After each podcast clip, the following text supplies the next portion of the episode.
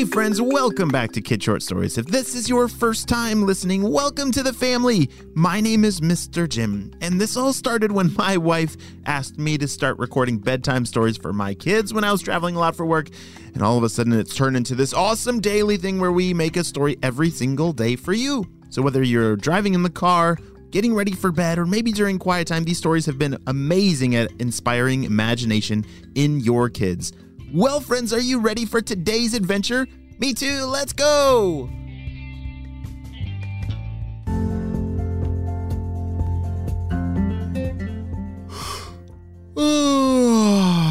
As Alice woke up this morning, she hurriedly looked out the window, excited to go play with her friends, but it was raining.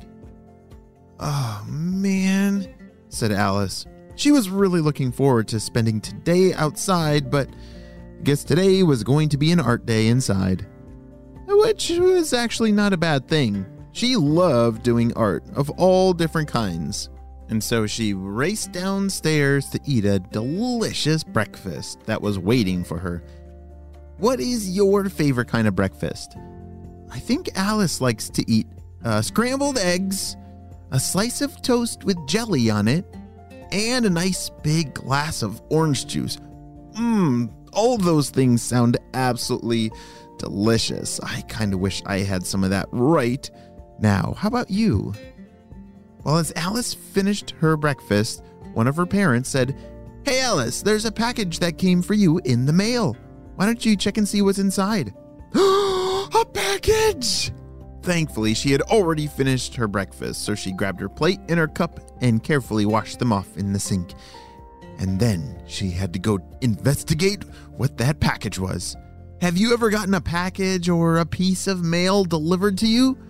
Oh, that can be a very exciting day. As Alice rounded the corner to look out the front door, there it was. Sitting on the front step of her door outside was a small package. She had not received many things in the mail before, so even though it was small, it was very exciting. She opened the door and grabbed a little box and came inside and closed the door behind. It had a little pull tab on the side of it that if she pulled it, it would rip this little string down the side, which would open up the box for her. It's a good thing she didn't need any scissors. This one was going to be really easy to open.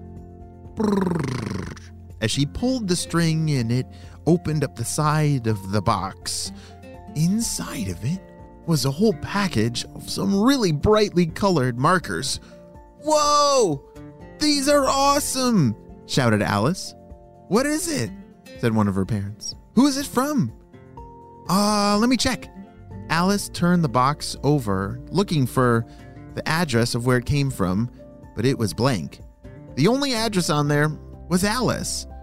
Uh, usually, envelopes or packages, they have two addresses on them. One is for the recipient, which is Alice, the one receiving the package. And and usually there's an address or and the name of where it comes from.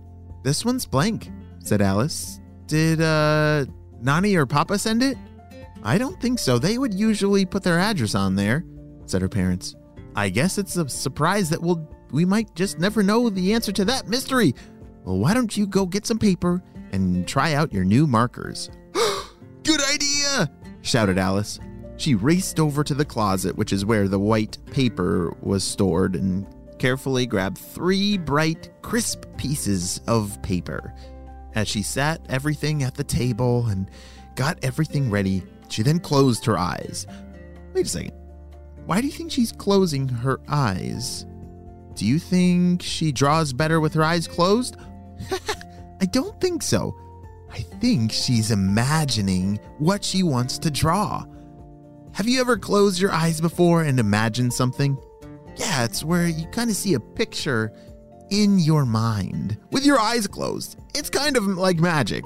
I don't understand how it works, but if I close my eyes and I think of a pink elephant, I somehow I can kind of imagine a pink elephant. Can you? Even though I've never seen one in real life, I can kind of picture what it looks like. Well, Alice was inspired by the things around her.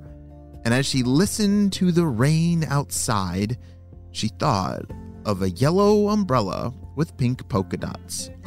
that is what I'm going to draw, said Alice.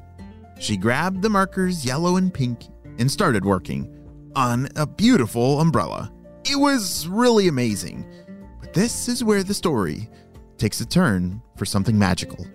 This looks so good, she said as she finished the last pink polka dot on this umbrella. Ah, she put the markers down, put the caps on, of course, because you don't want them to dry out. Then she picked up her piece of paper. She wanted to hang it up on like the refrigerator with a magnet or something. As she walked over to the refrigerator, proudly holding up her piece of paper, she held it up against the refrigerator and realized, Ah! Where did, where'd my drawing go?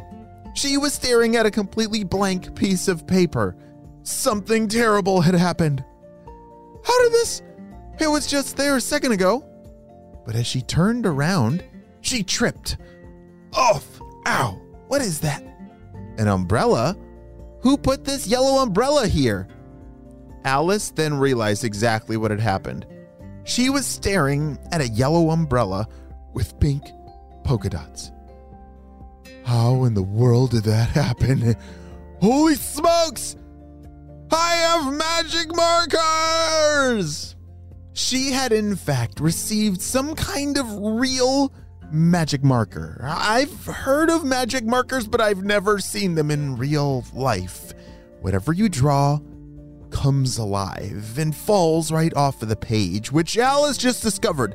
She had drawn a perfect yellow, pink, polka dotted umbrella, but as soon as she picked up the piece of paper, and a real umbrella fell off the page and onto the floor. Her mind started to race as she wondered and imagined what else she could draw. As she picked up her umbrella, she wanted to go outside and, and see how magical these markers really were. She put on some rain boots and splashed her way out to the backyard, holding that umbrella over her head to keep her dry. She held a piece of paper close to her body to keep it dry from the rain outside and then found a little table in the backyard that she put the paper on and started to draw. Isn't it kind of strange that she went outside in the rain to draw her next picture? It doesn't really make sense to me because what if, you know, her paper gets wet? What in the world is she working on over there? Alice was working on a new drawing a drawing that must be something that she felt like she needed to be outside for. Look at that. It has a head and wings and a tail, and a bird just flew right off of the page. Alice's wildest imaginations had come true. This was a bird never before seen, one that I don't even know the name for because it's never existed.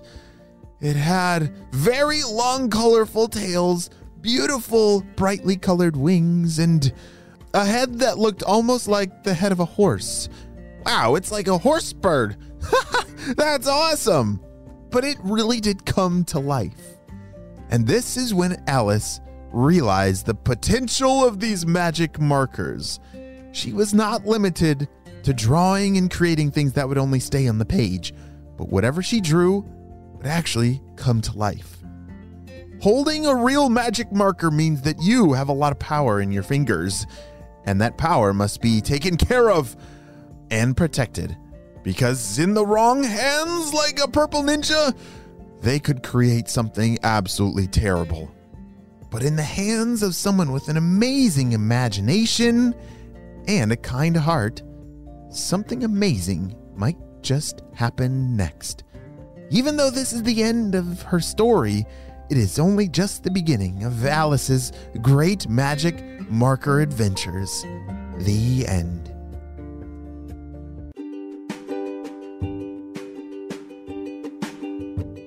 Great job. You listened all the way to the end, and you know what time it is. It's time for Kid Shout outs! I want to say hey to Oliver from Essex, Levi from Weston, Connecticut, Essa and Nidris from Mississauga, Ontario, Eliza from North Carolina, Ibrahim from England, Jameson from Alberta, Kai and Monty from Tennessee, and Adeline from California. I'm so glad that you're all in the Kid Short Stories family. And on the spy team, we could not stop Dr. Stinky Breath and his crew. Without you, my friends, well, you have a super duper day. And I will see you next time. Bye.